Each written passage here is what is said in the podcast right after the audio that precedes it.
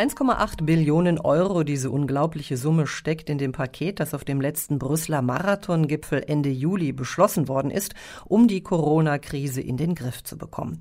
Doch nicht nur die Summe, eine Zahl mit elf Nullen, die verschlägt ja vielen von uns den Atem, auch die Reaktionen auf den Gipfel, die waren ja sehr unterschiedlich.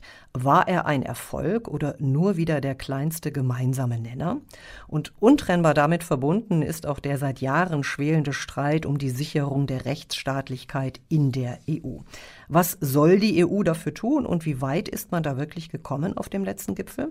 Das ist unser Thema hier im SWP Podcast. Mein Name ist Nana Brink und ich freue mich, dass Sie uns jetzt zuhören nach einer kleinen Sommerpause. Und mit mir im neuen Audiostudio der SWP sind heute Raphael Bossong, Politikwissenschaftler bei der Stiftung Wissenschaft und Politik. Er verantwortet seit 2016 den Bereich EU Justiz und Inneres. Schön, dass Sie da sind. Hallo. Und Kai-Olaf Lang, Senior Fellow in der SWP-Forschungsgruppe EU-Europa. Und sein Forschungsschwerpunkt sind die Länder Ost-Mitteleuropas, also Ungarn und Polen zum Beispiel.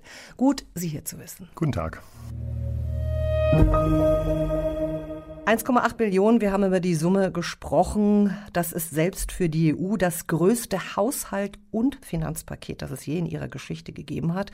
750 Milliarden sollen ja dabei für einen Corona-Hilfsfonds locker gemacht werden, der vor allem Italien und Spanien unter die Arme greifen soll. Darum ist viel gefeilscht worden, aber mindestens ebenso knallhart wurde um die Frage diskutiert, wann und wie Subventionen an die Einhaltung der Rechtsstaatlichkeit gekoppelt werden. Gerade Polen und Ungarn machen ja dagegen massiv Front und gelten als die Buhmänner der EU. Und das ja nicht erst seit gestern. Zwar soll es eine solche Kopplung geben, aber wie die genau aussehen soll, das ist immer noch völlig unklar. Aber es hilft wahrscheinlich, die Genesis dieses Konflikts noch mal ganz kurz zu beleuchten, Herr Bossong. Was war denn eigentlich der Auslöser? Ja, also ohne jetzt zu weit ausholen zu wollen, ich glaube, man kann vielleicht auch jetzt in der deutschen Ratspräsidentschaft ganz gut 13 Jahre zurückgehen bis zu der letzten deutschen Ratspräsidentschaft 2007. Und da kann man tatsächlich schon die ersten Anfänge dieser Debatte sehen oder die Spannungen, die sich seither aufgebaut haben. Also was ist 2007 damals passiert? Das erste ist, das war die letzte Osterweiterung oder EU-Erweiterung mit Bulgarien und Rumänien. Und damals hatte man schon so die Zweifel, naja, können wir diese Länder jetzt wirklich reinlassen? Erfüllen die alle Kriterien, auch insbesondere im Bereich Rechtsstaatlichkeit?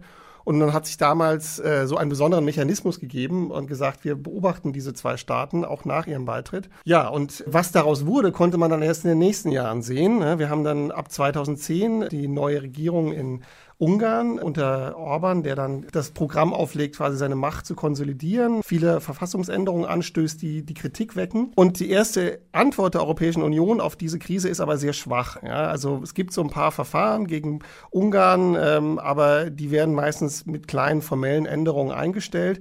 Und dann ab 2015 spitzt sich die ganze Sache zu. Äh, wir haben dann die nächste Krise, die Migrationskrise, die ja ganz scharfe politische Verwerfungen erzeugt, die, sagen wir mal, Fronten zwischen Osteuropa und Westeuropa verhärtet. Und dann haben wir halt die letzten zwei Jahre, die sich darauf quasi zuspitzen lassen. Man sagt, wir haben immer mehr Rechtsverfahren, auch durch die Kommission angestoßen, vor dem EuGH gegen insbesondere Polen und Ungarn.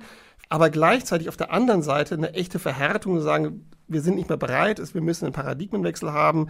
Und jetzt sind wir eben auf diese, sagen wir mal, Konfrontation oder einen gewissen Showdown hingeschlittert und wir wissen jetzt nicht quasi, welche Seite die Oberhand behält. Also greifen die Instrumente, die man seit zwei, drei Jahren versucht hat, immer mehr durchzusetzen oder schaffen es eben die Länder, insbesondere Polen und Ungarn, aber nicht nur, die sich bisher quasi immer mehr in eine Oppositionsrolle reingegeben haben, ähm, mit dieser Verweigerung durchzukommen. Also ich glaube, das ist das, wo wir momentan stehen. Herr Bossung, wenn Sie das so erzählen, dann klingt das unglaublich plausibel, warum wir zu dieser Situation gekommen sind, wo wir jetzt gerade sind, in dieser Zusammenschau eigentlich.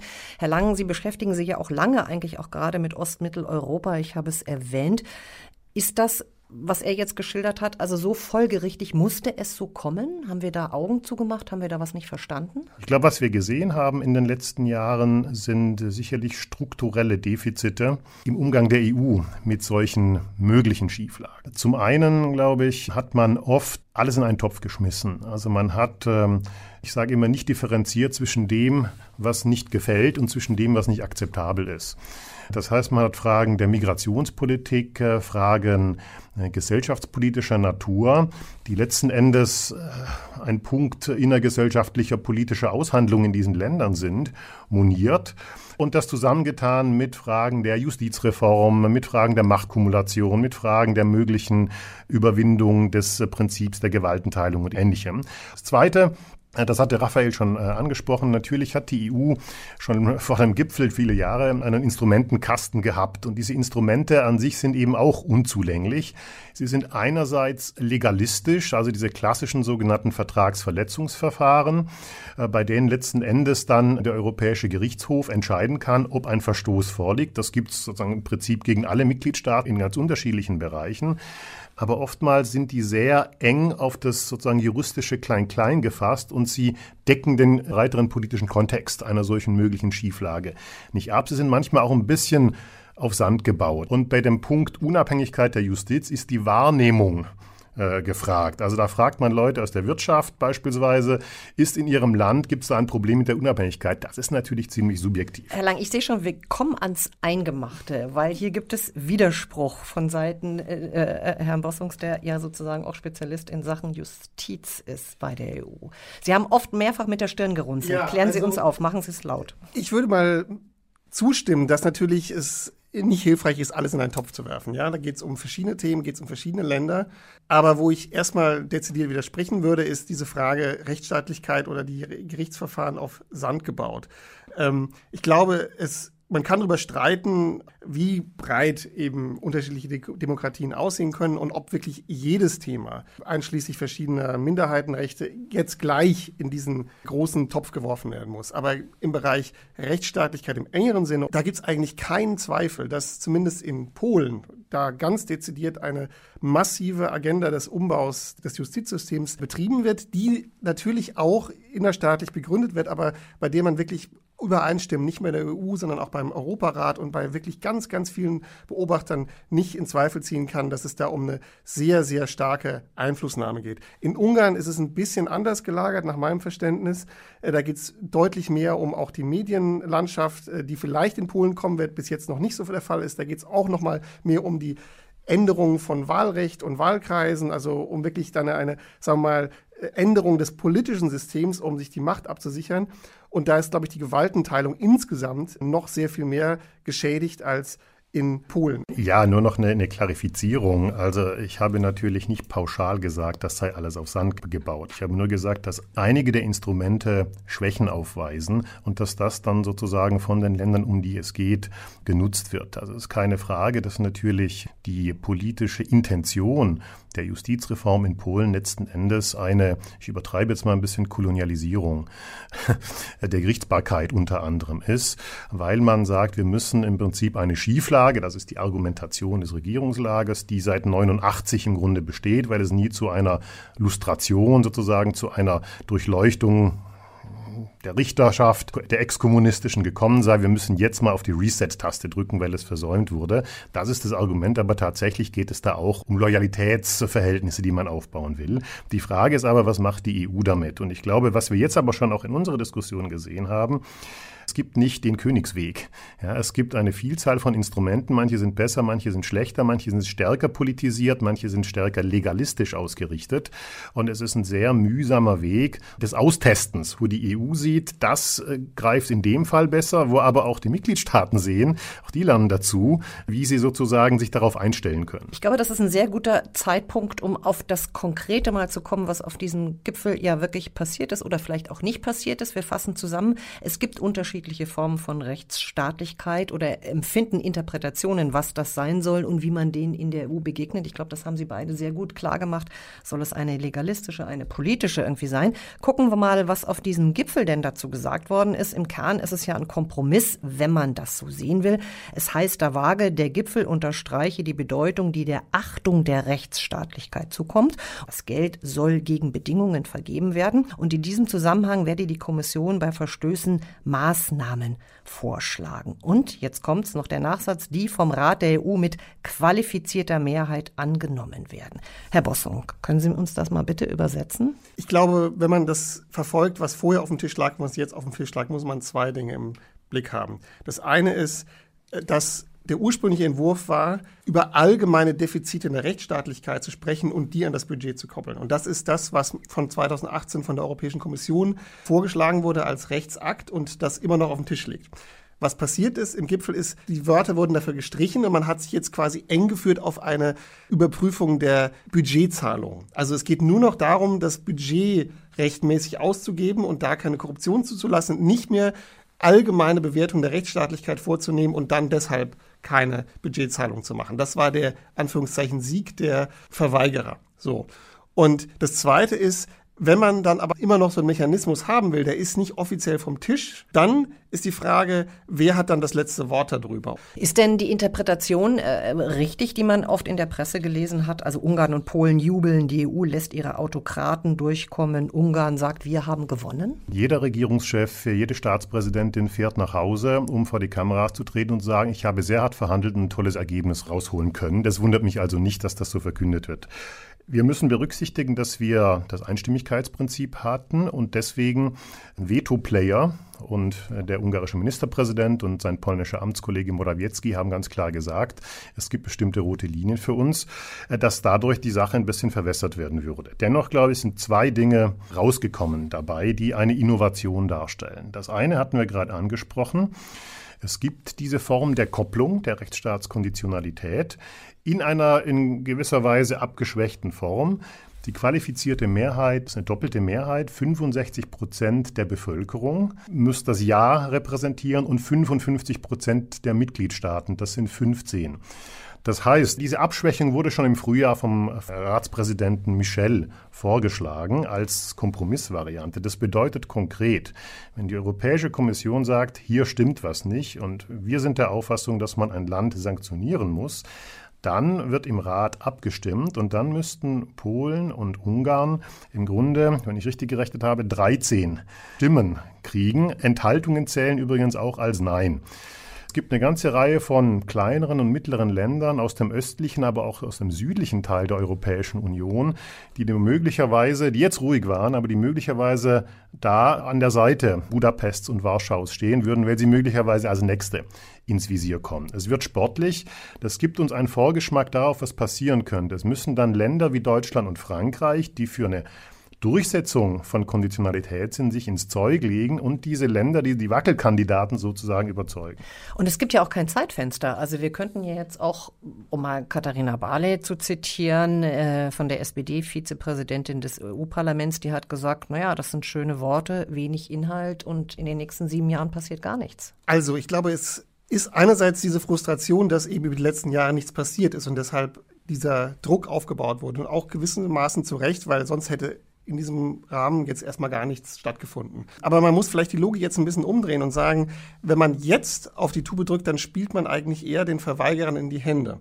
Weil wenn man jetzt noch in der deutschen Ratspräsidentschaft all diese Themen zum Abschluss bringt, dann eben ist die Vetomacht der Staaten besonders groß, weil dann das große Paket auf dem Tisch liegt. Und es ist eigentlich viel mehr in unserem Interesse jetzt zu sagen, ja gut, jetzt haben wir erstmal so einen ambivalenten Kompromiss, in den alle möglichen Leute was Unterschiedliches reinlesen können. Und dann, wenn das Finanzielle vom Tisch ist, dann gehen wir wieder mit härteren Instrumenten rein und sagen, ähm, hier mit Mehrheitsentscheidung, wir bleiben mehr oder weniger bei dem Vorschlag der Kommission. Wir machen vielleicht auch noch trotzdem weiter mit diesem politischen Verfahren Artikel 7 und wir bleiben grundsätzlich sehr skeptisch gegenüber der ich würde nochmal diesen Punkt auch anbringen wollen, dieser Erklärung von insbesondere Viktor Orban, dass er für ein alternatives Europa steht, dass er wirklich ein alternatives Modell anbieten kann, nicht nur in Ungarn, sondern auch für andere Staaten und dass er quasi schon als erster gesehen hat, wie die Flüchtlingspolitik sich ändern muss, dass er als erster sieht, wie grundsätzlich quasi Europa einen anderen Weg einschlagen muss. Und da, glaube ich, muss man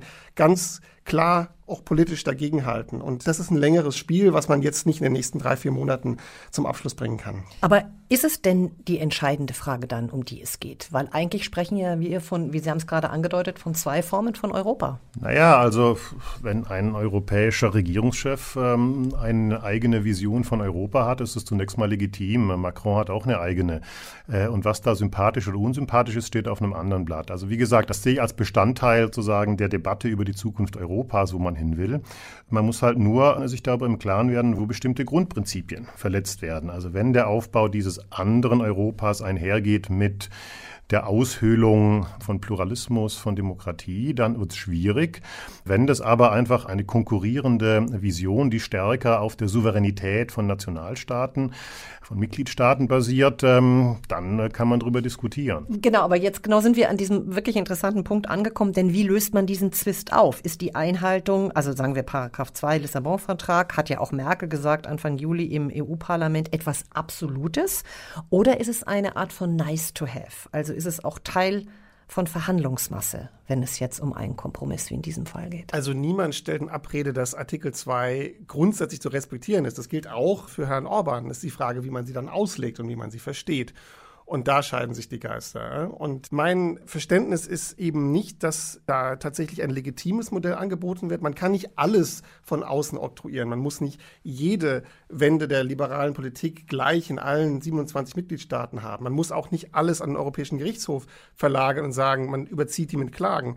Aber es ist schon klar, dass ein Europa der Nationalstaaten, dass eine Rückverlagerung von vielen Kompetenzen auf die nationale Ebene ein grundsätzlicher Abbau an liberalen Grundrechten nicht zur Disposition stellt und kein Mehrheitsmodell darstellt. Also ich kann das, äh, natürlich steht es Herr Orban frei, das zu vertreten, aber ich glaube, da muss wirklich auch eindeutig von großen Mitgliedstaaten und nicht nur von Frankreich darauf hingearbeitet werden, dem eine Linie aufzuzeigen und nicht aus anderen Opportunitätsgründen, insbesondere im Europäischen Parlament und im EVP, dann halt da darüber hinwegzugehen. Wenn man die Reden von Herrn Orban liest und sie ernst nimmt, dann ist das schon radikal. Herr Lang, Sie sind ja so ein bisschen der Pragmatiker hier am Tisch, wenn ich das mal so salopp sagen darf. Entwickelt sich die EU dann mehr in Richtung, ja, sag ich mal, realpolitisch agierendes Zweckbündnis denn als Wertegemeinschaft? Und ist das gut so? Also, um das nochmal klar zu sagen, natürlich gibt es einen äh, festen Grundstock von Prinzipien und Werten Werten, die sind da sozusagen äh, zementiert in Artikel 2, die sind auch nicht verhandelbar, das ist keine Frage. Problem beginnt aber dann, wenn wir über einzelne Werte diskutieren und was deren Inhalt eigentlich ist. Ich mache es mal an einem anderen Beispiel klar. Das Prinzip der Freiheit. Wir sind uns alle darüber einig, und ob das Ungarn ist oder Dänemark oder Niederlande, dass das ein Leitwert ist. Aber was ist eigentlich sozusagen da der Fokus? Also es gibt Länder, wo es sehr stark um individuelle Freiheiten und Rechte geht. Und es gibt Länder, wo es sehr stark um kollektive Freiheiten geht, weil die sagen, in unserer Geschichte ist die Freiheit der Nation und in unserer Gemeinschaft die Voraussetzung dafür, dass wir individuelle Freiheitsrechte haben. insofern gucken die da ein bisschen anders drauf. Aber natürlich darf das nicht dazu führen, dass wir hier an den Grundstock gehen. Ich glaube, das ist sozusagen Verhandlungsgrundlage. Aber sicherlich äh, müssen wir uns auch vergegenwärtigen, dass die Europäische Europäische Union tatsächlich Realpolitik braucht in einer Situation, wo sie nicht im besten Zustand ist. Ja, wo im Grunde, ich glaube, es einen Imperativ des Zusammenhalts gibt. Und die Frage von Sanktionen, von Strafaktionen ist immer etwas, was einen Keil zwischen Mitgliedstaaten treibt. Und genau das sollten wir natürlich vermeiden. Ich stelle nicht in Abrede, dass natürlich eine Erosion von Rechtsstaatlichkeit auch etwas ist, was dem Zusammenhalt der EU nicht förderlich ist. Aber gleichwohl müssen wir, glaube ich, pragmatisch und realpolitisch agieren, gerade jetzt. Das können Sie beide ja wunderbar, indem Sie äh, Empfehlungen geben können. Das ist ja auch Ihr täglich Brot. Ich weiß, man sitzt da immer zwischen allen Stühlen. Wenn wir jetzt mal kleine Brötchen backen und pragmatisch bleiben. Wie könnte denn so ein Sanktionsmechanismus aussehen in der Zukunft? Was müsste denn getan werden? Und wer müsste es tun? Also es gibt nicht das eine Instrument. Ich glaube, da sind wir uns wirklich einig. Der Vorschlag der Kommission zu einer gewissen Kopplung der finanziellen Auszahlung an die Rechtsstaatlichkeit sollte auf jeden Fall erhalten bleiben. Er wird vermutlich leider nur mit dieser Schwächung der Entscheidungsregel äh, durchgehen. Aber das ist ein Baustein und nur noch eine kurze Nebenbemerkung. Man kann natürlich unterschiedliche Motivationen unterstellen, warum jetzt welcher Staatschef oder welcher Staat diese oder jene Position äh, verfolgt. Aber im, zum Beispiel im Fall von Ungarn, aber auch anderen, nicht unbedingt in Polen, anderen äh, Staaten gibt es halt auch ganz massive persönliche finanzielle Interessen, auch EU-Gelder abzugreifen und nicht nur für das Land. Und äh, da glaube ich, ist es wirklich wichtig, so weit wie möglich äh, dagegen zu arbeiten. Aber neben diesem einen Mechanismus, glaube ich, brauchen wir wirklich nochmal eine Neubelebung der politischen Diskussion. Alle sagen, das ist tot, aber ich glaube, das sollte man aufrechterhalten, dieses Artikel 7-Verfahren. Und man muss zusätzlich dann in besonderen Politikbereichen und gerade in dem Bereich, wo ich arbeite, also diese Justiz- und Innenpolitik, über weitere ergänzende Mechanismen nachdenken. Denn wenn es um Dinge wie zum Beispiel den europäischen Haftbefehl geht oder dann wirklich persönliche, also Polizeizusammenarbeit, da geht es halt wirklich um Grundrechte und da kann man auch noch ein paar weitere sagen wir mal, Sicherungsnetze einbauen, dass es dann, wenn es in anderen Staaten illiberaler zugeht, das Grundvertrauen in der gesamten Union nicht erodiert wird. Ich glaube, das muss ein Ansatz sein, der multiple ist. Da würde ich Raphael zustimmen. Man kann ganz unterschiedliche Wege gehen, muss äh, alle Instrumente einsetzen. Es muss ein Ansatz sein, der universell sein sollte und nicht diskriminierend. Es soll ja im Herbst erstmals einen Bericht der Europäischen Kommission geben. Berichte eigentlich, äh, wo es um den Zustand von Rechtsstaatlichkeit in allen Mitgliedstaaten geht, sodass Länder wie Ungarn und Polen eben nicht die einzigen sind, die im Fokus sind und nicht behaupten können, es geht immer um uns. Wir haben ja noch ein paar andere Kandidaten, wo auch einiges im Argen liegt. Malta, Rumänien, Bulgarien, viele andere südeuropäische Länder, wo, glaube ich, Korruption gerade bei den riesigen Hilfspaketen, die da aufgelegt wurden, auch eine große Rolle spielen wird. Und ich glaube, man muss dann schon äh, konsequent sein. Wir haben ja übrigens ein anderes Beispiel, wo es eine Konditionalität gibt, wo die Auszahlung von Geldern an bestimmte Bedingungen gekoppelt wurde, nämlich die sogenannte makroökonomische Konditionalität. Nach der Finanzkrise hat man gesagt, äh, Länder, vor allem im Süden Europas, die Hilfszahlungen erhalten, müssen bestimmte Reformverpflichtungen erfüllen. Da hat man das auch relativ ähm, großzügig eingesetzt. Es könnte natürlich sein, dass sozusagen die Rechtsstaatlichkeitskonditionalität ein ähnliches Schicksal äh, erleidet. Also da muss man dann schon konsequent sein. Meine Vermutung wäre, die EU hat sich jetzt ein zusätzliches Instrument, wenn man so will, einen Hammer geschaffen und den wird man natürlich auch einsetzen wollen. Wie stark der Schlag ist, also wie groß die Sanktion sein wird, gegen wen das kommt, in welchem Umfang das ist, das wird noch äh, abzuwarten bleiben. Aber glauben Sie beide wirklich, dass dieser Hammer geschwungen wird? Ist nicht die Vergesslichkeit, auch was die Öffentlichkeit angeht, viel zu groß in Zeiten einer Pandemie, wo man sagt, jetzt haben wir endlich die Kuh vom Eis, wir haben dieses Corona-Paket nach dem Motto, ah, jetzt machen wir bei der Rechtsstaatlichkeit, drücken wir mal ein Auge zu. Na, da sind wir ja jetzt schon. Ich glaube, das Europäische Parlament wird den Druck schon aufrechterhalten. Die haben sich da auch ein gewisses Profil erarbeitet, manchmal vielleicht auch ein bisschen bisschen übertrieben, aber insgesamt denke ich, ist da nicht davon auszugehen, dass sie da ablassen.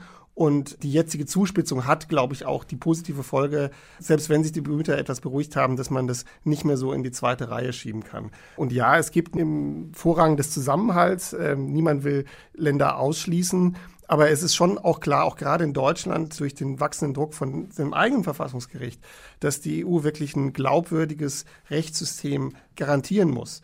Und ich denke, da werden alle sehen, dass man nicht mehr auf äh, sag die Substanz erodieren kann. Das ist, denke ich, gefährlich. Man konnte übrigens, äh, gerade wenn es um so Fragen geht wie Korruption, das ist jetzt nur in Teilen deckungsgleich mit Rechtsstaatlichkeit, überlappt sich aber.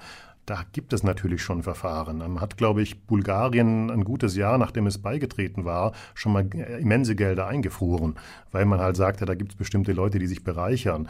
Äh, wenn dem so ist äh, in einigen Ländern, warum hat man es dann nicht schon die ganze Zeit gemacht? Jetzt haben wir lange über dieses komplexe Thema diskutiert, sehr engagiert, wie ich bei Ihnen beiden gesehen habe und manchmal auch mit Stirnrunzeln. Ist man manchmal etwas entnervt von diesem Thema EU und mühsamer Prozess? Jetzt mal ganz ehrlich, als Wissenschaftler?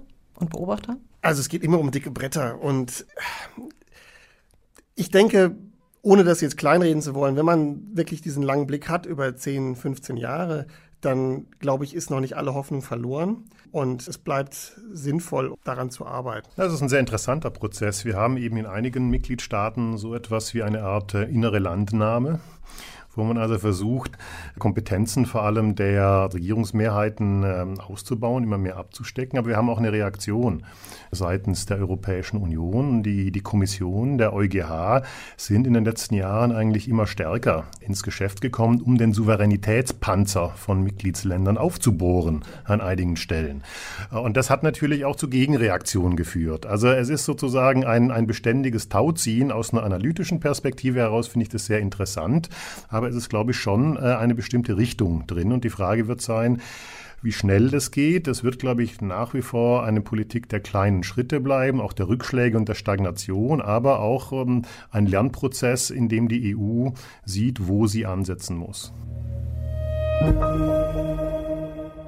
Das war der SWP-Podcast zum Thema Rechtsstaatlichkeit in der EU. Vielen Dank an Raphael Bossong und Kai Olaf Lang. Wir hoffen, Sie hatten Spaß beim Zuhören. Die Leseempfehlungen zum Thema finden Sie gebündelt auf der SWP-Website bei dieser Podcast-Folge. Und natürlich gibt es einen nächsten Podcast. Ich hoffe, wir haben Sie neugierig gemacht. Das Thema finden Sie dann auch auf der Website. Und nicht zu vergessen, alle Neuigkeiten gibt es natürlich auch über die SWP im Newsletter, Facebook und auf den Twitter-Accounts. Ich bin Anna Brink und ich freue mich aufs nächste Mal.